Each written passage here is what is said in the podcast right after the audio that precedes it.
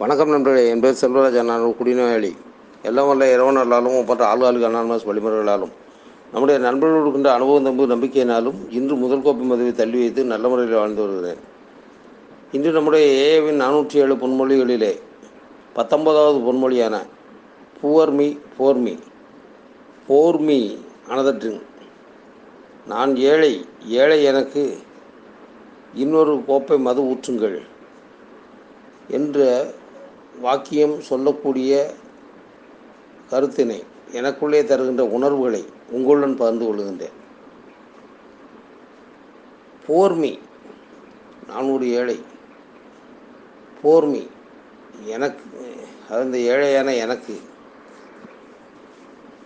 பிஓயூஆர் என்று போட்டிருக்கின்றது. போர்மி அனதற்று அது இன்னொரு கோப்பை மதுவை தாருங்கள்.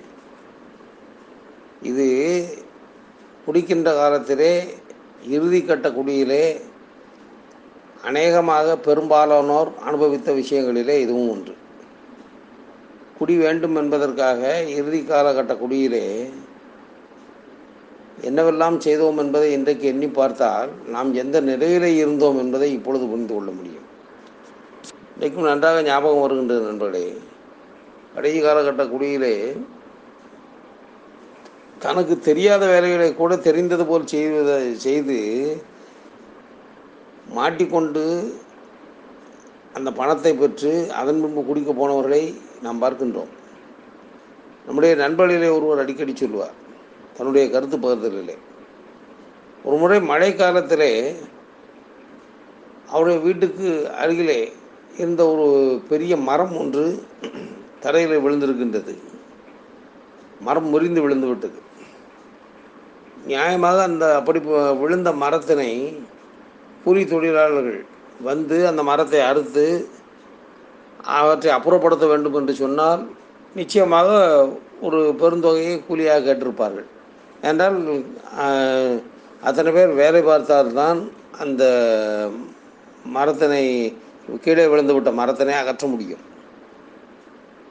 ஆனால் நம்முடைய நண்பர் நேரே அந்த வீட்டுக்கு சென்றாராம். மரம் கீழே விழுந்து விட்டதை அப்புறப்படுத்த வேண்டாமா என்று கேட்டுக்கொண்டார். ஆம் எவ்வளவு கேட்கின்றாய் கூலி? என்று கேட்டவுடன் அவர் சொன்னாராம் எனக்கு நூறுரூபாய் கொடுங்கள் என்று கேட்டுக்கொண்டார். அதாவது மிக குறைந்த தொகையை. கேட்டவுடன் பரவாயில்லையே இவ்வளவு குறைவான தொகையை கேட்கின்றானே என்று சொல்லி அந்த மரம் விழுந்த வீட்டுக்காரர் நம்முடைய நண்பருடைய பணத்தை கொடுத்துருக்கின்றார். பணத்தை வாங்கியவர் இன்றைக்கு ஆளுநர் கணவன் குழுவில் வந்து பல ஆண்டுகள் ஆகிவிட்டன. ஆனால் இன்றும் சொல்லுவார் நான் அன்று பணத்தை வாங்கி கொண்டு ஒரே ஓட்டமாக ஓடினேன் மதுக்கடைக்கு. அவ்வளோதான் அப்புறம் குடிபோதையில் தான் இருந்தேனே தவிர அந்த மரம் வெட்டப்பட்டதா யாராவது வந்தார்களா போனார்களா என்பதை பற்றி எனக்கு எந்த விதமான கவலையும் கிடையாது. நான் அந்த மரம் விழுந்த நிலையை எனக்கு சாதகமாக பயன்படுத்தி கொண்டு பணத்தை பெற்று குடிப்பதற்கு சென்று விட்டேன் என்று சொல்லுவார். இது அவருடைய வாழ்க்கையில் நடந்தது என்று சொன்னால் நான் என்னுடைய வாழ்க்கையில் என்ன நடந்தது என்று பார்க்கின்றேன். அதாவது நான் படித்த படிப்பிற்கும் நான் செய்து வந்த வேலைக்கும் சம்மந்தமே இல்லாத நிலைக்கு என்னை உச்சகட்ட குடி கொண்டு சென்றது கொண்டு சென்றது. கொன்று சென்றது என்று கூட சொல்லலாம். அதில் தவறு இருக்கின்றது. தினமும் குடி என்பது நம்மை நம்முடைய உயிரை கொண்டு தானே இருந்தது. அந்த வகையில் ஒரு நாள் உச்சகட்ட குடியிலே குடிப்பதற்கு பணமே இல்லை. என்ன செய்யலாம் என்பது தெரியவில்லை. அப்பொழுது பிரிண்டிங் ப்ரெஸ் நடத்தி கொண்டிருக்கக்கூடிய என்னுடைய நண்பர் ஒருவரை பார்த்து அவடம் பணம் வாங்க வேண்டும் என்பதற்காக செல்லுகின்றேன். அவடம் நான் பணம் கேட்கின்றேன். ஒரு மதுபாட்டில் வாங்குவதற்கு தேவையான பணத்தில் ஒரு பாதி அளவாவது கிடைத்தால் போதும் என்கின்ற நிலையில் கேட்கின்றேன். அப்பொழுது அந்த நண்பன் அவன் சரி நான் பணம் தருகின்றேன். இந்த அச்சு இயந்திரத்திலே அச்சடிப்பதற்கு தேவையான அந்த அச்சு மையை ஊற்றுவதற்குரிய நபர் வரவில்லை. நீ இந்த ஒரு முக்கியமான வேலை நடந்து கொண்டிருக்கின்றது. நீ எனக்கு உதவியாக இந்த அச்சு உரு அந்த இயந்திரத்திலே அச்சிட்டு கொண்டிருக்கும் போதே கொஞ்சம் கொஞ்சமாக அந்த மையை ஊற்ற வேண்டும். இந்த மாதிரியாக நீ ஊற்றி கொண்டிரு. நான் இந்த வேலை முடிந்தவுடன் பணம் பணம் தருகின்றேன் என்று சொன்னான். அவன் ஒருவேளை என்னை வேலை வாங்கிய பின்பு பணம் கொடுக்க வேண்டும் என்று நினைத்தானா? அல்லது உண்மையாகவே அவனுக்கு உதவி தேவைப்பட்டதா என்பது எனக்கு இப்பொழுது தெரியாது. இப்பொழுதும் தெரியவில்லை அப்பொழுதும் தெரியவில்லை. நான் உடனே அவனுக்கு வேலை செய்கின்றேன் என்று சொல்லி அவனுக்கு அந்த அச்சு அந்த அச்சிடுவதற்கு தேவையான அந்த அச்சு மையினை ஊற்றிக்கொண்டே இருக்கின்றேன் கொஞ்சம் கொஞ்சமாக. அதுபோல் எல்லாம் முடிந்து விட்டது. எல்லாம் முடிந்தது. அவனிடமிருந்து நான் பணத்தை பெற்றேன். அவன் நான் கேட்டதை விட கொஞ்சம் அதிகமாகவும் பணம் கொடுத்தான். எனவே நான் நேராக மதுக்கடைக்கு வந்தேன் குடித்தேன் வீட்டுக்கு வந்தேன். அந்த போதை என்பது மட்டும்தான் என்னுடைய குறியாக இருந்ததே தவிர என்னுடைய சட்டை எந்த அளவிலே இருந்தது என்பதை நான் மறந்துவிட்டேன். என்ன நடந்திருக்கின்றது என்றால் நான் வீட்டுக்கு வந்து பார்க்கின்றேன். மறுநாள் காலையிலே போதை முடிந்து தெளிந்து மறுநாள் காலையில் நான் எழுந்து பார்க்கின்றேன். ஒரு வெள்ளை கலர் சட்டையானது சட்டையின் முன்பக்கம் முழுவதும் அந்த அச்சு இயந்திரத்திலிருந்து தெரித்து வந்த மையானது விழுந்து அந்த சட்டையை மீண்டும் பயன்படுத்த முடியாத அளவிற்கு அது அலங்கோலமாக்கிவிட்டது. அலங்கோலமாக்கி விட்டது நிச்சயமாக சொல்லப்போனால் ஒரு குறைந்த பணம் கிடைக்க வேண்டும் என்பதற்காக விலை உயர்ந்த சட்டையை கூட பாழாக்கிய அனுபவம் எனக்கு வந்தது. நினைத்து பார்த்தேன். எப்படி இந்த நிலைமை எப்படி இந்த அச்சு விழுந்தது என்று அன்றைக்கு மாலை அவனிடம் பார்த்து ஏனப்பா இது போல் விழுந்திருக்கின்றதே. உங்களுக்கெல்லாம் எப்படி இது நடந்தால் நீங்கள் என்ன செய்வீர்கள்? என்று கேட்டால் அப்பொழுதுதான் அவன் சொல்லுகின்றான் எங்களிடம் வழக்கமாக வேலை செய்பவர்கள் இரண்டு சட்டைகளையோடு வருவார்கள். இங்கே வந்து வேலை செய்யும்போது ஏற்கனவே இதுபோல் மையெல்லாம் தெளித்து அதாவது அலங்கோலமாகி இருக்கக்கூடிய பழைய சட்டையை அணிந்து கொள்வார்கள். வேலை முடித்து வீட்டுக்கு செல்லும்போது அந்த பழைய சட்டையை கழட்டி வைத்து விட்டு புதிய வேறு ஒரு சட்டையை அணிந்து கொண்டு வெளியே செல்வார்கள். உன்னிடம் சட்டை இல்லை சரி நான் என்ன செய்ய முடியும் என்று விட்டுவிட்டேன் என்றான்.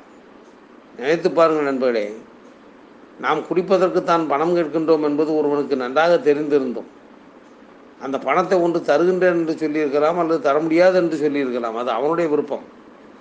ஆனால் பணம் தேவை என்று இவன் குடிப்பதற்கு தானே பணம் கேட்கின்றான். இவனை நாம் வேலைக்கு பயன்படுத்தி கொண்டு பணம் கொடுப்போம் என்று பணம் கொடுத்தவோடு மட்டுமல்லாமல் அப்பொழுது கூட அவன் சொல்லவில்லை என்பதைத்தான் நினைத்து பார்க்கின்றேன். உன்னுடைய சட்டைகள் எல்லாம் உன்னுடைய சட்டையெல்லாம் இந்த மை பட்டு அசிங்கமாகிவிடும். எனவே இந்த சட்டையை கட்டி வைத்து விட்டு வேறு ஒரு பழைய சட்டை இருக்கின்றது அதை போட்டுக்கொண்டு வந்த வேலையை செய் என்று சொல்லியிருந்தால் கூட நாம் செய்திருப்போம். ஆனால் அப்படி சொல்லாமல் நம்மிடம் வேலை வாங்குவதே குறிக்கோளாக வைத்திருந்த பலரை நாம் கடந்த கால வாழ்க்கையிலே பார்க்கின்றோம். நினைத்து பார்க்கின்றோம். ஒரு கோப்பை மது நம்மை எங்கெல்லாம் கொண்டு சென்றது என்று. ஒரு கோப்பை மதுவிற்காக நாம் என்னவெல்லாம் செய்தோம் என்று நினைத்து பார்க்கின்றோம். ஏழையாகிவிட்டேன் ஏழையாகிவிட்டேன் ஏழையாகி விட்டேன் என்பதை சொல்லியே நாம் இதே வார்த்தையை சொல்லியே நான் என்னுடைய நண்பனுடனும் கேட்டிருக்கின்றேன். என்னுடைய உச்சகட்ட குடியிலே நான் கேட்டிருக்கின்றேன். ஒரு ஏழை சிறுவனுக்கு இப்படியே சொன்னேன் நண்பர்களே இன்றைக்கு அந்த வார்த்தையை இந்த பொன்மொழி மீண்டும் நினைவுபடுத்தி விட்டது ஒரு ஏழை சிறுவனுக்கு ஒரு குவாட்டர் பாட்டில் வாங்கி கொடுப்பதற்கு கூட உன்னிடம் பணம் இல்லையா நண்பா? என்று கேட்டேன். அதே நண்பன் தான் உச்சக்கட்ட குடியிலே எனக்கு பாட்டிலே வாங்கி கொடுத்து மீண்டும் என்னை கொண்டு வந்து இந்த ஆளுகாலிக அனானமஸ் குழுவிலே இணைத்து விட்டவன். அதற்காக நான் அந்த நண்பருக்கு இன்றளவும் நன்றி சொல்லி கொண்டிருக்கின்றேன். நினைத்து பார்க்கின்றேன். நான் ஏழையாகி விட்டேன் ஏழையாகி விட்டேன் என்று நானே சொல்லி கொண்டிருந்தேனே தவிர நான் ஏழையானதற்கு காரணம் யார் என்பதை நான் உணரவில்லை. நான் ஏழையாகி விட்டேன் என்று சொன்னார் அதற்கு காரணமும் நான் தான். அதுதான் குடிநோயின் தன்மை. குடிநோயின் தன்மை என்பது என்ன? அதாவது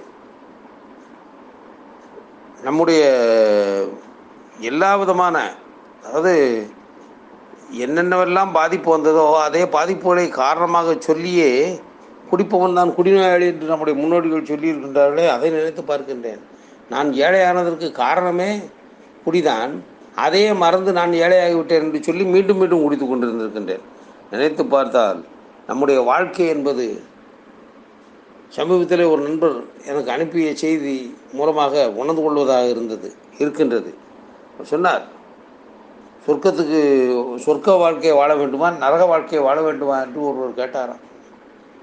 அப்பொழுது அவர் சொர்க்கத்திற்கு சொர்க்க வாழ்க்கையை தான் எல்லோரும் விரும்புவார்கள். அதற்கு என்ன என்று கேட்டவுடன் அப்பொழுதுதான் இந்த பெரியவர் சொன்னாராம் சொர்க்கத்திற்கு நுழைவது இலவசம்தான். ஆனால் நரகத்துக்கு நுழைவதுதான் கட்டணம் செலுத்த வேண்டும் பணம் கொடுக்க வேண்டும் என்று சொன்னாராம். அப்பொழுது அவரிடம் வந்திருந்த சிறுவன் கேட்டானாம் அது எப்படி? சொர்க்கத்திற்கு இலவசம் நரகத்திற்கு பணம் என்று சொல்லுகின்றீர்களே என்று கேட்டாராம். அப்பொழுது சொன்னார் பெரியவர் சூதாடுவதற்கு பணம் வேண்டும் மது அருந்துவதற்கு பணம் வேண்டும் சிகரெட்டு புகைப்பதற்கு பணம் வேண்டும் தேவையில்லாத இசையை கேட்பதற்கு பணம் வேண்டும் பாவங்களை செய்வதற்கு பாவத்தோடு பயணிப்பதற்கு பணம் வேண்டும். ஆனால் மகனே அன்பு காட்டுவதற்கு பணம் தேவையில்லை கடவுளை வணங்குவதற்கு பணம் தேவையில்லை சேவை செய்வதற்கு பணம் தேவையில்லை விரதம் இருப்பதற்கு பணம் தேவையில்லை மன்னிப்பு கோருவதற்கு பணம் தேவையில்லை பார்வையை தாழ்த்தி தன்னை தாழ்த்தி கொள்வதற்கு பணம் தேவையில்லை. நம் உரிமையை நிலைநாட்டுவதற்கு பணம் தேவையில்லை. இத்தனைக்கும் மேலாக இறைவன் என்ற சொல்லை சொல்லுவதற்கு பணம் தேவையே இல்லை என்று சொல்லிவிட்டு நீ பணத்தை செலவழித்து நரகத்தை அடையப் போகின்றாயா? அல்லது பணமே செலவழிக்காவிட்டாலும் இலவசமாக கிடைக்கக்கூடிய சொர்க்கத்தை அனுபவிக்கப் போகின்றாயா? என்று இளைஞனிடம் கேட்டதாக ஒரு செய்தியை நான் சமீபத்தில் நம்முடைய இணையதள குழுக்கள் மூலமாக தெரிந்து கொண்டேன். நினைத்து பார்த்தால் நாம் இன்றைக்கு சொர்க்கத்துக்கு வந்திருக்கின்றோம் என்று சொன்னால் இந்த சொர்க்கத்திற்கு கொண்டு வந்திருப்பதற்கு நாம் கொடுத்த விலை என்பது இங்கு ஒன்றுமில்லை. ஆனால் நரகத்திற்கு கொடுக்க வேண்டிய விலையாக கடந்த கால வாழ்க்கையிலே கொடுக்க வேண்டியதெல்லாம் கொடுத்து ஏழையாகி விட்டுத்தான் இங்கே வந்திருக்கின்றோம். அதான் உண்மை. அதனால்தான் நான் ஏழையாகி விட்டேன் நான் ஏழையாக இருக்கிறேன் எனக்கு யாராவது இன்னொரு கோப்பை மது கொடுப்பார்களா? என்று ஏக்கத்தோடு இருந்த கடந்த கால வாழ்க்கை இப்பொழுது நினைவுக்கு வரும். கடந்த கால வாழ்க்கையிலே நான் மட்டும்தான் ஏழையாக இருந்தேனா பணம் இல்லாதவன் ஏழை இப்படித்தான் நாம் எல்லோரும் எண்ணிக்கொண்டிருக்கின்றோம் ஆனால் பணம் இருந்தும் குணம் இல்லாதவரோடு வாழ முடியாது என்று பிரபலமான மிகப்பெரிய பணக்காரர்களுடைய குடும்பங்களிலெல்லாம் விவாகரத்துகள் நடந்து கொண்டிருப்பதை நாம் பத்திரிகைகள் வாயிலாக தெரிந்து கொண்டிருக்கின்றோம். பணம் என்பது இல்லாத வாழ்க்கை கிடையாது. ஆனால் பணம் மட்டுமே வாழ்க்கை கிடையாது என்பதை நம்முடைய குழு நிச்சயமாக உணர வைத்து கொண்டே இருக்கின்றது. என்றால் நமக்கு பலவிதமான சூழ்நிலைகளை நாம் தொடர்ந்து பார்க்க வேண்டியது இருக்கின்றது. நாம் இன்றைக்கு நன்றி சொல்வதற்கு பணம் வேண்டுமா என்று கேட்கின்றது. இல்லை. மன்னிப்பு சொல் மன்னிப்பு கேட்பதற்கு பணம் வேண்டுமா? அதுவும் இல்லை. இறைவனை வழிபடுவதற்கு பணம் வேண்டுமா? இல்லை. நீங்கள் ஏதாவது ஒரு கட்டிடத்திற்கு உள்ளே இருக்கக்கூடிய அது எந்த ஒரு கட்டிடமாக இருந்தாலும் சரி அதற்கு ஆலயம் என்று பெயர் வைத்திருக்கக்கூடிய எந்த ஒரு கட்டிடத்திற்கும் உள்ளே சென்று நீங்கள் வழிபட வேண்டும் என்று நினைத்தால் அதற்கு வேண்டுமானால் ஏதாவது கட்டணம் கொடுக்க வேண்டும் சூழ்நிலை இருக்கலாமே தவிர இயற்கையை இறைவனாக எண்ணிக்கொண்டு இந்த பிரபஞ்சத்தின் சக்தியை நான் உணர்வதற்கு வழிகொடு இறைவா என்று பிரார்த்தனை செய்வதற்கு பணம் வேண்டுமா? இல்லையே. இவற்றையெல்லாம் என்னும் பொழுது உச்சக்கட்ட கூடி நம்மை எந்த இடத்துல வைத்திருந்தது?